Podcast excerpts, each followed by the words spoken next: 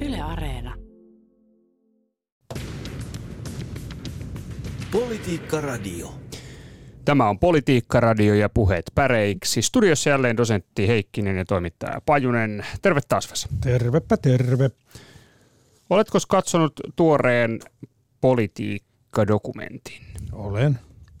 Minkäs dokumentin olet katsonut? Se oli tämä pesänputsajat, ei kun pesän likaajathan se olikin. No juuri näin. Hmm.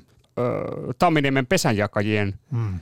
tarinaan liittyvä Ylen dokumentti Pesän likaajat Hmm. tuota, julkaistiin tällä tai viime viikolla. Tässähän on merkkipäiviä vietetty Tamminiemen pesänjakajat-kirjan 40-vuotis virstanpylväs on tullut täyteen ja, ja tota, tämä on hyvin, hyvin mielenkiintoinen kokonaisuus. Mä katsoin itse tämän saman dokumentin kanssa Mhm. ja, ja tota, tämä herättää väkisinkin kysymyksen, siis monia kysymyksiä, mutta kysy, erityisesti kysymyksen siitä, että miten politiikan journalismi on muuttunut.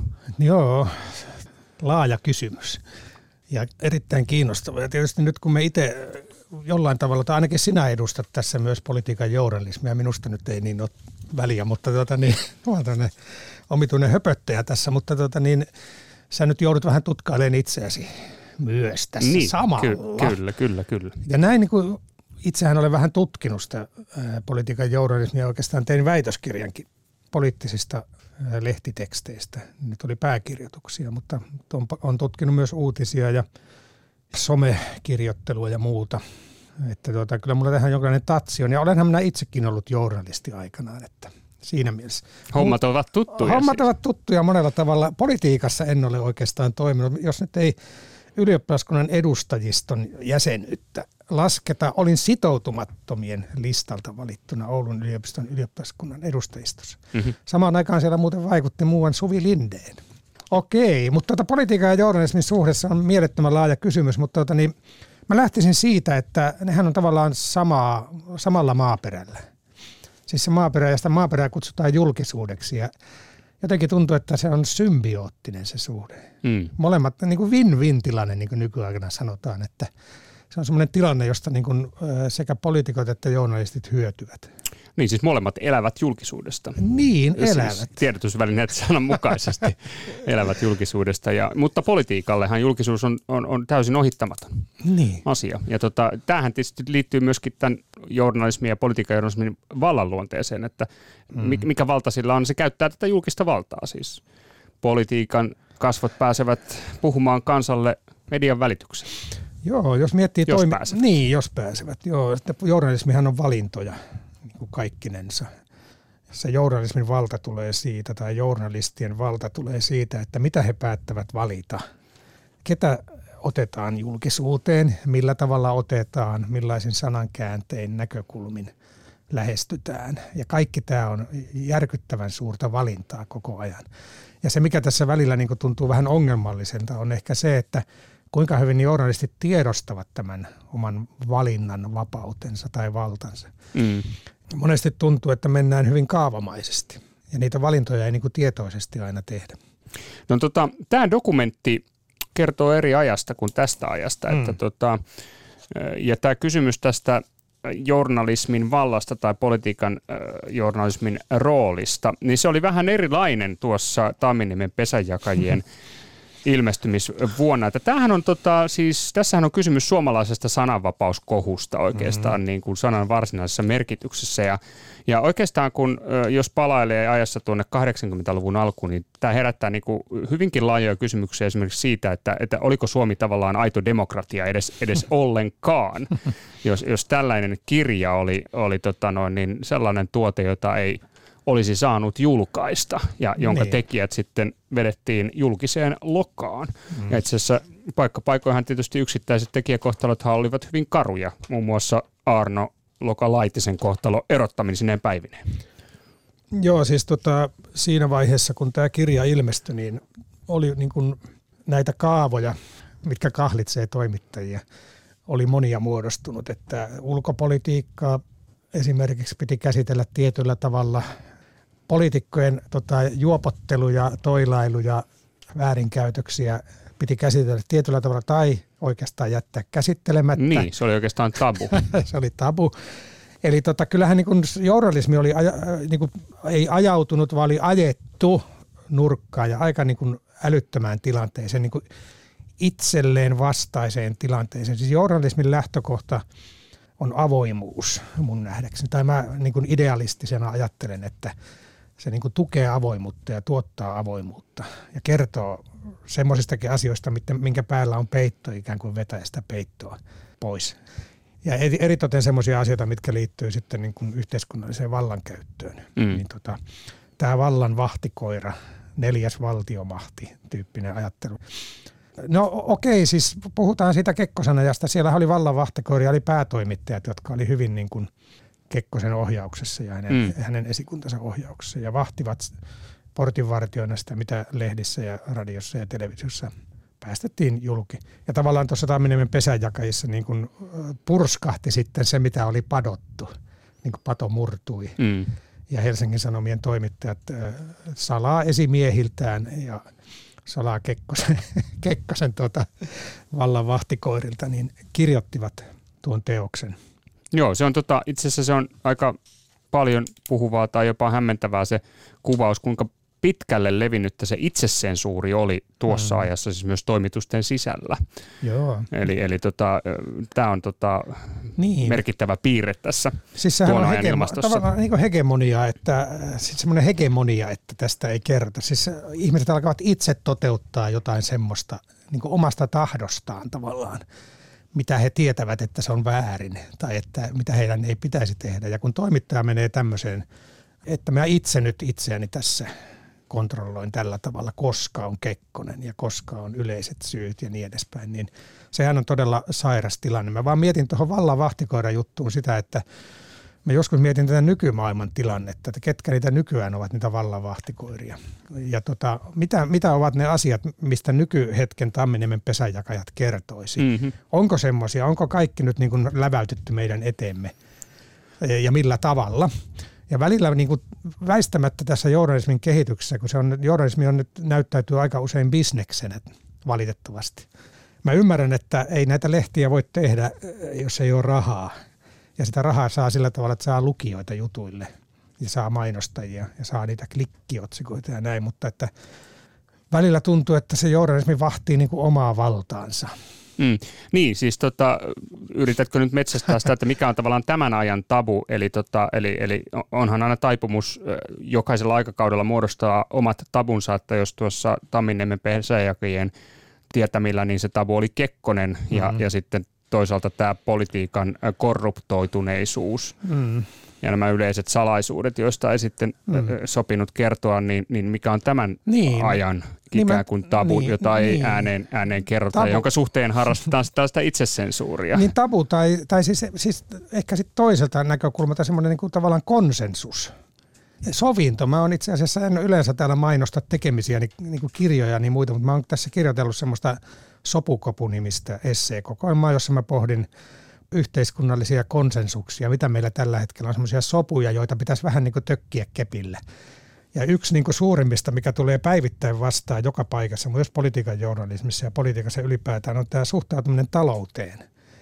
Ja sehän on semmoista Jumalan palvelusta suurin piirtein se homma, että niin kuin talouden perusfundamentteja hyvin harvoin kyseenalaistetaan, mm. vaan ne otetaan niin annettuna. Että talous on lähtökohtaisesti tärkeä ja hyvä ja se on se kaikkein tärkein ja rationaalisin asia myös politiikassa, että, että arvot ja muut työnnetään syrjään, kun lyödään ne luvut pöytään ne niin sanotut madonluvut, mitkä on yleensä niin kuin talousnumeroita. Niin, että se on se, se on se universaali laki. Niin. Ikään kuin kaiken yläpuolella vaikuttava universaali laki, jota ei sinänsä tavallaan kyseenalaisteta. Ja, niin. ja ikään kuin se ui, ui semmoisena metatasona joka ikiseen niin kuin journalistiseen tekeleeseen. Siitä vallitsee aivan äärettömän suuri sovinto ja konsensus. Ja mä oon miettinyt sitä, että onko se niin kuin onko se hyvä tilanne?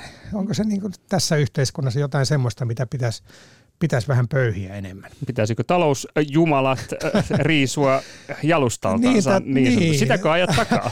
niin, siellä on kaikenlaista kaupustelijaa siellä taloustemppelin edessä ja jonkun pitäisi tulla ja kaantaa ne myyntipöydät, niin kuin metaforisesti. Politiikka Radio. Näin se on, Politiikka Radio tässä käynnissä. Puheet päreiksi ohjelma perjantaina dosentti Heikkinen ja toimittaja Pajunen täällä äänessä ja jälleen kerran tällä erää siis journalististen mm. asioiden äärellä. Me olemme katsoneet Pesän likaajat dokumentin ja, ja lukeneet myös Tamminiemen pesänjakajat kirjan mm. ja vaikuttuneet tästä kokonaisuudesta, tästä suomalaisesta sananvapauskohusta. Onhan tämä karu, karu tota, vaihe siis, jos miettii sitä nyt vaikkapa Arno Laitisen kautta, mm. kautta sitä, että kustantaja, jonka niin kuin lähtökohta on, on, on suojella tekijöitään, mm. niin suolaa Laitisen julkisesti. Kyllä. televisiossa tai lehti, jonka yhtä lailla pitäisi niin kuin suojella kirjoittajiaan, mm. järjestää ristikuulustelut ja erottaa laitisen, siis vailla itse asiassa juridisia perusteita edes lopulta. Hän sai korvauksen tästä erottamisesta, mutta ei tietenkään työpaikkaa mm. takaisin. Niin onhan se kova kohtalo ja, ja tietysti Arno Laitinen, hän on merkittävä politiikan journalisti myös tämän Helsingin Sanomien uransa jälkeen vuosikausia. Mm näkyvä kirjoittaja, niin ei se ole voinut olla vaikuttamatta siihen, että et, et miten se hänen ikään kuin yhteiskuntasuhteensa tai hänen suhteensa politiikkaan tai journalismiin niin kuin tuosta eteenpäin muuttui. Joo, se oli kyllä hienoa, kun tota, siis Aano Laitinenhan menehtyi tuossa vastikään, siitä ei ole pitkäkään aika. Ja hänen tota, perinnöstään on paljon puhuttu. Ja kyllähän toi tietysti toi tuommoinen Tamminiemen pesäjakajat oli se merkkipaalu niin kuin suomalaisen sananvapauden historiassa ylipäätään. Ja Laitinenhan siinä oli kai alun perin niin kuin se moottori ja idean virittäjä. Mm. Ja tuota, hän siitä maksoi sitten kalliimman laskun myös. Se on sitten tota, Laitisesta pakko sanoa, sanoa muutenkin, että no okei, hänestä käytetään sitten lempinimeä Loka. Mutta on lokakuu on alkanut. Tota, Lokakuun ensimmäinen, että, kyllä. Nimetään se nyt laitiskuuksi tota, tässä yhteydessä. Siis tämä lempinimihän tuli kai tuolta verohallituksen entiseltä pääjohtajalta Mikko Laaksoselta. Ilmeisesti sen takia juuri kun ö, Laitinen hänen mielestään heitti lokaa. Mm, kylvi lokaa Kylvi lokaa, mutta mä, mä taas näen, että hän on niin kuin, lapioi sitä lokaa pois jonkun asian tieltä, että nähdään mitä siellä mitä sieltä alta paljastuu. Mm. Että se ei ole niin kuin loan heittämistä, vaan niin kuin loan poistamista. No jälkeenpäin ilmeisesti Laaksonen ja Laitinenkin oli ihan hyvissä väleissä, koska tuo Laitinen kirjoitti Laaksosen muistelmat. Tota, ehkä se meni niinkään, mutta sanankäyttäjänä Aaron Laitinen hän oli erinomainen. ja muistan, muistan lukeneeni hänen juttuja vuosikymmeniä. Ja tota, mun mielestä taisi olla Laitinen, joka lanseerasi tämän käsitteen taistolaiset, hänen yksi saavutuksensa 70-luvun alussa jo eikö, eikö SKP-vähemmistöön tota, liittyen. Eikö, olenko väärässä, eikö hän lanseeran myös tämä kotiryssä-sanan? No se oli vähän niin kuin epämääräisempi. epämääräisempi, mutta hän oli sitä kyllä tuomassa esiin kovasti, että, että sen tavallaan niin kuin synnyttäjää nyt ei välttämättä ehkä pystytä niin – niin tarkasti sanoa, sanomaan, mutta tuota, kyllähän se tuo Laitisen historia kertoo se, että tavallaan niin kuin sananvapauden puolustajien kohtalo voi olla aika karu. Mm-hmm. Että tämä, ensin tuli potkut Hesarista ja sitten hän, hän tota, sai potkut myös Yleltä, jos en väärin muista. Kyllä, hän sai, hän sai potkut, potkut Yleltä. Siinä mennään sitten jo 90-luvun Kyllä. alun ja paukkuun, tunnelmiin. Paukkuun ja siinä tietysti hän sai potkut sen takia, että hän kirjoitti samaan aikaan ollessaan Yleisradiolla töissä, niin kilpailijallekin MTVlle mm. käsikirjoitti suosittua televisiosarjaa. Että mm. tota, se on ehkä se ei ehkä mene tämän sananvapauskohu-aspektin no, alle. Se on vaan jännä. Siinäkin tavalla Laiti oli jotenkin niin kuin mun mielestä edelläkävijä, että nykyään ihmiset tekee töitä monille taholle yhtä aikaa. Ja siinä ei sinänsä, mutta ehkä se, hän oli varmaankin unohtanut kertoa Ylelle, että hän tekee vapaa-ajallaan tämmöistä. Tämä oli juuri se, ja itse asiassa kai ei ainoastaan vapaa-ajallaan, vaan työajallansa. Okay, että siitä, siinä oli kai tällaisia kaikkia aspekteja. Nyt en, tiedä. nyt en yksityiskohtia Jaa. ihan tarkkaan itsekään tässä muista, mutta että... Joo, mutta kun mietin tätä laitetta, mulla tuli sitten mieleen muita toimittajia, jotka on tavallaan niin kuin jollain tavalla mullistaneet, tai semmoisia hetkiä historiassa, jotka on niin kuin mullistaneet journalismin ja politiikan suhdetta, niin niin tota, niitähän on, siis kun alkaa miettiä, niin on yllättävän paljon Leif Salmeen aina mainitaan, kun kysytään hyviä toimittajia, niin hänen haastattelunsa, tykityksensä tota, vaalitenteissä äh, joskus 80-luvulla on legendaarisia. Mm. Et se ehkä tavallaan muutti, siinä vaiheessa oli jo vapautunut Kekkosen, siis osittain Tamminiemen pesäjakajien johdosta niin tämä journalistinen ilmapiiri oli vapautunut. Se vähän puhdistui ja Kyllä. vapautui. Näin ja on. 82 julkaistiin jo tota, Suomi Kuvalehti oli silloin journalismin asialla, julkaisi Paavo Väyrysen Jalasmökistä ää, tota, laajan jutun. Se oli aivan uudenlaista tavallaan sen Kekkosen ajan jälkeen, että Kyllä. johtavaa poliitikkoa tällä tavalla käsitellään. Osoitettiin, että Väyrysellä on tota, kaksi asuinpaikkaa ja jotenkin se riitti niin hänen, hänen tota päivärahoihinsa. Että. No 84 taas Kalevi Sorsa ja infokratiakeissi, sehän oli iso, iso juttu. Kyllä. Ja siinä oli taas A-studio asialla. Eli tota, eri toimijat on ollut, välillä ollut Yle, välillä on Suomen Kuvalehti, välillä on Helsingin Sanomat. Ää, tota niin, onhan näitä mediapeli 94 Väyrynen Kyllä. syytti tota, toimittajia. Tota, mediapelistä julkaistiin jo nootti-uutinen vaalien alla ja pilattiin hänen mahdollisuutensa. Sitten oli Koiviston sitaattikiista Koi, Yle, joo, Ylen kyllä. kanssa, joka johti siis niinkin poikkeuksellisen järjestelyyn, että tasavallan presidentti Mauno Koivisto laittoi Ylen boikottiin. Mikä vuosi se oli?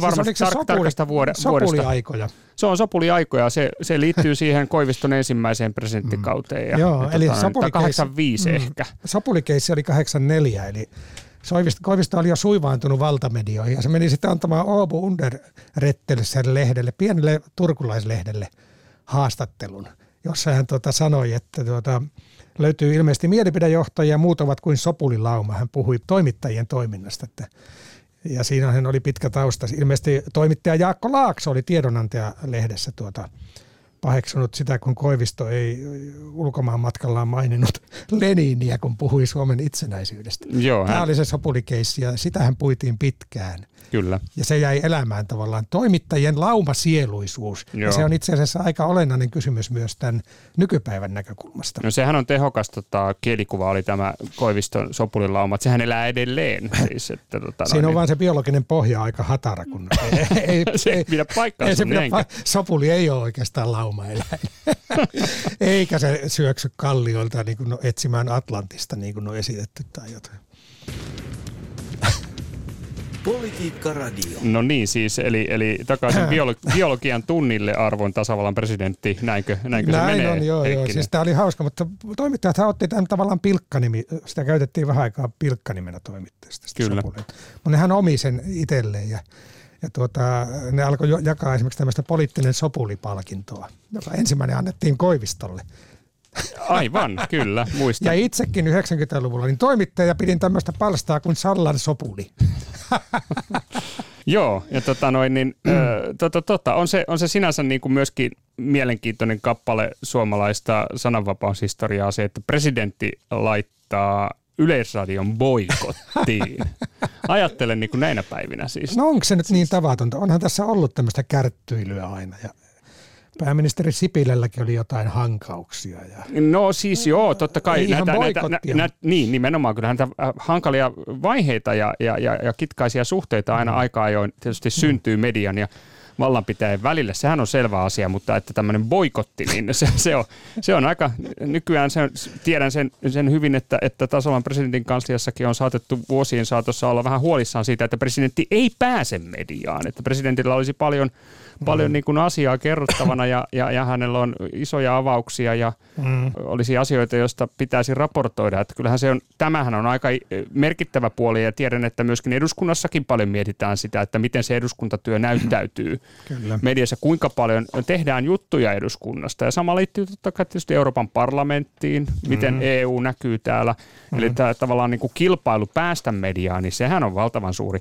Ja oikeastaan nykyään se tavallaan kysynnän ja tarjonnan äh, laki tässä suhteessa on vähän toisen näköinen kuin tuossa 80-luvun maailmassa. Kyllä, kyllä. Ja tässähän tietysti mä vielä vähän lavennan, kun en ole itse toimittaja tällä hetkellä, niin tota, uskallan ää, sanoa jotain kriittistäkin toimittajista. Että mun mielestä niin politiikan journalismissa ja journalismissa, journalismissa ylipäätään on tänä, tällä hetkellä suurin ongelma on, on ikään kuin tämä toimittamisen ja erikoistoimittamisen välinen raja. Eli toimittajat tekee tietojuttuja, ne etsii faktoja, erikoistoimittajat Puhuu läpi päähänsä.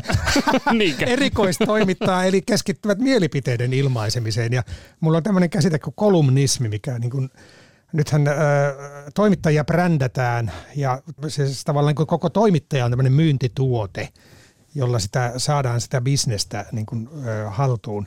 Ja tämä on mun mielestä tuo vähän tämmöistä niin kuin, ö, teksteihin. Ihan kun katsoo sitten yksittäisiä tekstejä, niin siellä kyllä faktat ja mielipiteet on niin lahjakkaasti sekaisin, eikä, eikä niin kerrota enää ihmisille, että tämä oli oikeastaan mun mielipide, eikä tämä ollut fakta. Että tämä on vähän semmoinen huolestuttava ilmiö. Ja toinen, mihin on kiinnittänyt huomiota, on se, että tästä on sananvapauden tutkijatkin paljon puhuneet, että on myös ryhmiä, jotka kuvittelee oman sananvapautensa olevan laajempia kuin muiden sananvapaus. ja tulee tietysti ne laillisuuden rajat vastaan ja, ja tavallaan, että esimerkiksi toimittajissa on vähän semmoinen, että mikään asiakirja ei voi olla salainen, vaikka se olisi salaiseksi julistettu. En nyt, en nyt kritisoi mitään vuotoja, enkä tota, sitä, että toimittajat tonkii näitä niin sanottuja salaisia asioita, mutta välillä tulee vähän semmoinen, että to, osa toimittajista asettuu niin kuin sen, sen suuremman sananvapauden kannalle, että meidän sananvapautemme on suurempi kuin joidenkin muiden. Niin, ja sitten tietysti tämä, että tavallaan, että ehkä, ehkä niin kuin monia asioita kehystetään tällaisella kohukärjellä no sekin, nykyään. Että tämähän on keskeinen asia ja, ja se on ehkä sitten tietysti sellainen juttu, joka osaltaan niin kuin juontaa juurensa ihan aina tuonne Tamminiemen pesänjakajiin tai vaikkapa sitten niin kuin Arno Laitisen mm. äh, tota, myöhempiin kirjoihin. Mm Eli tota, Tamminiemen pesäjakajissahan tota, oli paljon tällaisia niin kuin politiikan juoruja, mm. joita kerrottiin ihmisille. Ja niissähän oli vahva tämmöinen niin kuin kohuaspekti. Mm. Eli että nyt paljastetaan tällaisia niin kuin korruptiivisia juttuja. Ja, ja tuossa ajassa se oli tietysti niin kuin asia, mikä pitikin tehdä, mutta että mm. se kääntöpuolihan on, on, on se, että, että nykyään nimenomaan vain kohu myy. Eli, eli, eli mm. tavallaan onko sillä väliä, että mikä se asia siellä pohjalla on, kunhan saadaan vain iso halo aikaiseksi. Kyllä, kyllä. Ja siinähän tulee vähän sitten semmoinen kysymys, että okei, tästä saatiin taas kohu, tai tästä saatiin moraalikohu tai joku moraalipanikki aikaan, mutta että onko sitten oikeasti semmoisia asioita, jotka jäävät sen kohun alle? Olisiko kuitenkin sitten jotain tähdellisempää. tähdellisempääkin tutkittavaa ja pengottavaa tai puhuttavaa kuin tämä, mistä kohistaan? Politiikka Radio. Joo, Politiikka Radio puheet päreiksi tässä äänessä perjantai. Äänessä siis dosentti Heikkinen ja toimittaja Pajunen. Ja, ja meidän pitäisi varmaan avata nyt siis sanainen arkku ja siirtyä päivän politiikan sanan valintaan. Kyllä. Pakko vielä sanoa muuten tuosta toimittajien ja poliitikkojen suhteesta, että monellahan on urakehityskin kulkenut niin, että toimittajasta poliitikoksi. Tämä on hyvin luonteva. Että tässä voidaan nähdä pitkä linja Aloitan nyt vaikka J.V. Snellmannista tuonne Timo Harakkaan. J.V. Snellmannista Timo Harakkaan. Ja, ja monta no niin. nimeä siinä välissä. Joo, se on totta. Ei ole, ei, ei ole ainoastaan nämä kaksi. Ei todellakaan. Santeri Alkio. No mennään tuonne. Reino Paasilina, Liisa Jaakonsaari, Antero Kekkonen, Jaakko Laakso, Pekka Haavisto. On näitä, näitä on vaikka kuinka paljon. Ja hyvin monella nykyiselläkin kansanedustajilla on jonkinlaista toimittajaa kokemusta vaikka kesätoimittaja Toimittelija hommista. Kyllä, kyllä. Ja tota, Matti Vanhanen Länsiväylälehden no niin. päätoimittaja. Eikö se näin ollut? Että ihan pääministeriksi saa. On, että on tämä siinäkin mielessä mielenkiintoinen parivaljakko tämä poliitikko ja toimittaja. On, on. Mutta jatketaan tuota, sitä puimista joskus. Jatketaan. Iso, iso aihe. Tähän voidaan palata myöhemmin ja varmaan syytäkin palata. Kyllä. Päivän politiikan sanoihin. Ö, aloitan avaan oman sanaisen arkkuni ja ehdotan Irviniä Okei. Okay. No päivän joo. politiikan sanaksi. Tiedätkö, mihin tämä viittaa? Tiedän. Kuuntelin eduskuntakeskusteluja. Siellä oli myös Four Catch. Mm-hmm, sekin. Kokoomuslaiset oli liikkeellä Irvinin ja Fokatsin kanssa. Joo, kyllä. Tota, Petteri Orpo budjettikeskustelussa siteerasi Irvin Goodmania. Kun on alkuun päästy, niin antaa mennä vaan. Ja tämä oli nyt sitten Petteri Orpon ö, velkakritiikkiä joo, joo. istuvaa hallitusta kohtaan. Antaa kun... mennä, kun on alamäki. joo, joo. Tota noin, niin tämä on hienoa. Oliko se Fogatsilla taisi olla muuten aina toistemme talletella suuret setelit? taidettiin, vi- taidettiin viitata myös tähän biisiin. Okei, okay, hyvä, hyvä ehdotus sinulta. Mulla ei nyt oma ehdotusta olekaan, mutta mä ottaisin tuon, tota, mm, mitäs mä ajattelin ottaa, niin rekkakuski oli muista. Kaima Vesa Hautaniemi ehdottaa rekkakuskia, että Brexit on nyt tuonut mielenkiintoisia tilanteita tuonne Britanniaan, että siellä loppuu bensa tota, tankeista, kun tota, ei ole rekkakuskeja, jotka rahtaisi sitä bensaa sinne. Kyllä, ja nythän ennakoidaan siis Britanniaan siis tyytymättömyyden talvea. Mm-hmm. Tämähän oli 70-luvulla, oli 70-luvun loppupuolella oli tämä kuuluisa tyytymättömyyden talvi Britanniassa, kun kaikki tuntui loppuvan ja meni tosi tosi huonosti. Mä alkan naurattaa, kun tuntuu, että Suomessa on aina tyytymättömyyden talvi, niin kuin kesät talvet. Se voi olla tietysti. Eikä liity ainoastaan säähän. Ei liity todellakaan säähän. tyytymättömyyden talvi, mahtava termi. Jarkko Setälä ehdottaa tota, tota, no pääministeriä, kun Iltasanomat on kertonut, että pääministeri käveli, käveli tota ministeritoverinsa yli näissä, näissä ravintolarajoituskysymyksissä. Hmm. Näytti valtaa. Näytti valtaa. Hei, muuten Saksassa oli vaalit. Kyllä. Sieltä tulee ehdotuksia. Tulee, joo. Liikennevalohallitus on päivän politiikan ehdotus. Janne Rautakoski ehdottaa sitä Saksan Joo. vaalien seurauksena. Tämä on hieno, hieno tota noin, niin, kuvaus siis. Punainen, vihreä, keltainen. Kyllä, kyllä. Ja Mikko Kuisma ehdottaa liikennevalokoalitio, Die Ampel. Eli tuota, siellähän on niin kuin demarit, liberaalit ja vihreät olisi sitten se liikennevalon värit. Hei, muuten Antti Veilanen ehdottaa Jamaikaa. Kyllä. Mikä on semmoinen Jamaika-hallitus? No se on sitten musta, kelta, Musta, vihreä, keltainen. keltainen. Niin, Joo. kyllä. Eli musta on CDU. Juuri Siinä. näin. Mahtavaa. Toi oli muuten toi liikennevaloista on puhuttu kuulemma Saksassa jossain kaupunginhallituksessa 1990-luvulla, että se ei ole uusi termi, mutta tota, ja 2005 liittoparlamenttivaaleissa. Mikko Kuisma näitä tietoja mulle välitti tuolla Twitterissä. Kiitos niistä. No niin, Sinikka, mennään, mennään muualle. Palataan tähän ö, pesän likaajat dokumenttiin mm. Tam, Tamminiemen pesänjakajiin. Sinikka Forssell ehdottaa siis päivän politiikan sanaksi puuteroitu ankerias. Tämä on kyllä. Se taisi jo viitata tuohon VSOyn pomoon, joka vähän ketkusti toi nämä Tamminiemen pesänjak- tai lauantai-seuran nimet paljasti, näiden kirjoittajien nimet. Joo, nimenomaan näin. Hän sai lempinimen. Ja Tuula Väntönen ehdottaa pesän likaajat tai oikeastaan pesän puhdistajat. Tämä onkin hyvä pointti, että kyllähän siinä puhdistettiin journalismin pesää ja journalismia ylipäätään sillä teolla. Joo, tota noin. Öö, Mennäänkö Mannerheimin tielle? niin, siis mitä siellä, joo mennään, mennään ihmeessä. Tota, mitä siellä on tapahtunut? Siellä poliisi pamputtaa. Ei, ei, kun tämä oli tota ihan eri juttu. Pekka Ripatti, tota, nyt on pakko kaivaa Eppujen vanha biisi esiin. Ehdotukseni on poliisi. Pamputtaa taas poliitikkoja. Eli poliisit on nyt vähän äyskineet noista määrärahoistaan. Että heidän määrärahoja on korotettu, mutta YT-neuvotteluja viritellään kuitenkin.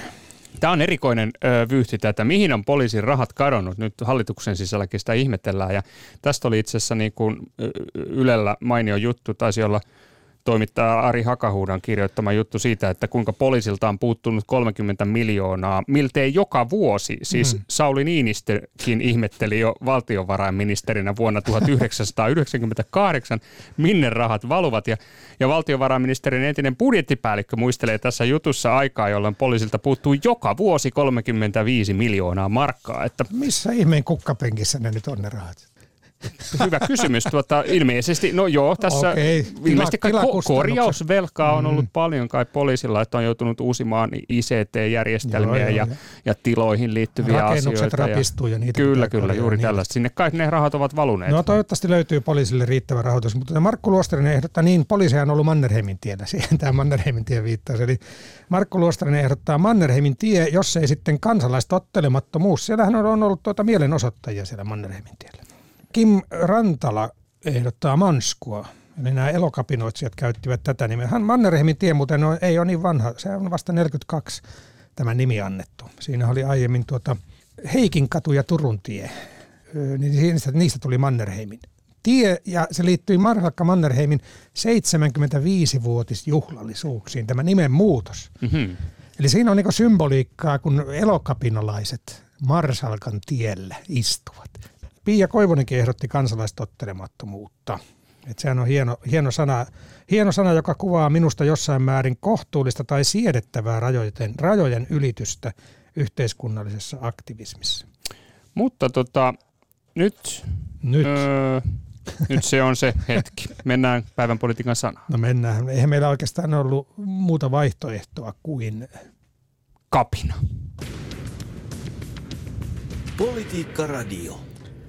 Nyt tuli todella paljon kapinaehdotuksia, tuota, syyskapinaa, elokapinaa ja pelkkää kapinaa ja kaikkia näitä ehdottajia palkitsemme tänään, että se on, menee varmaan sinne useaseen osoitteeseen tämä Timo Tapiainen, Jussi Saarikoski, Hietikko, Jyrki Liikkaa, Jussi Herranen, Jaana Vuori, Pete Sevander. Kaikilla heillä on kapina tai elokapina tai syyskapina. Mm. Kapinahan on semmoinen, tota, varmaan tulee niinku kopseesta, kopinasta, kapinasta. Se on tämmöinen ääntä kuvaava termi. Tappeluksestakin tulee kapina. Ja, ja tota, mehän, mehän ollaan sitä kapinakansaa. Mä, mullakin on tämmöinen kapina tuoreessa muistissa kuin läskikapina. Kyllä. Se oli siellä Sallan tai Kuolajärven selkosilla tota, 20-luvulla. Jahvetti Moilanen Amerikan läskilaatikon päällä julisti vallankumousta. Joo, kyllä. Tukkikämpille. Kyllä, kyllä. Tämä oli hetkeä ennen näitä äh, pulahulinoita, jotka olivat Joo. sitten enemmän 30-luvun Mäntsälän kapina ja, aikaa. ja, ja olihan siellä konikapinaakin. Konikapina oli tämä pula-ajan kapina, mutta sitten Mäntsälän kapina, se oli vähän toinen kapina. Niin, mutta ne oli samoihin aikoihin. Kyllä, 30-lukua, molemmat, näin on.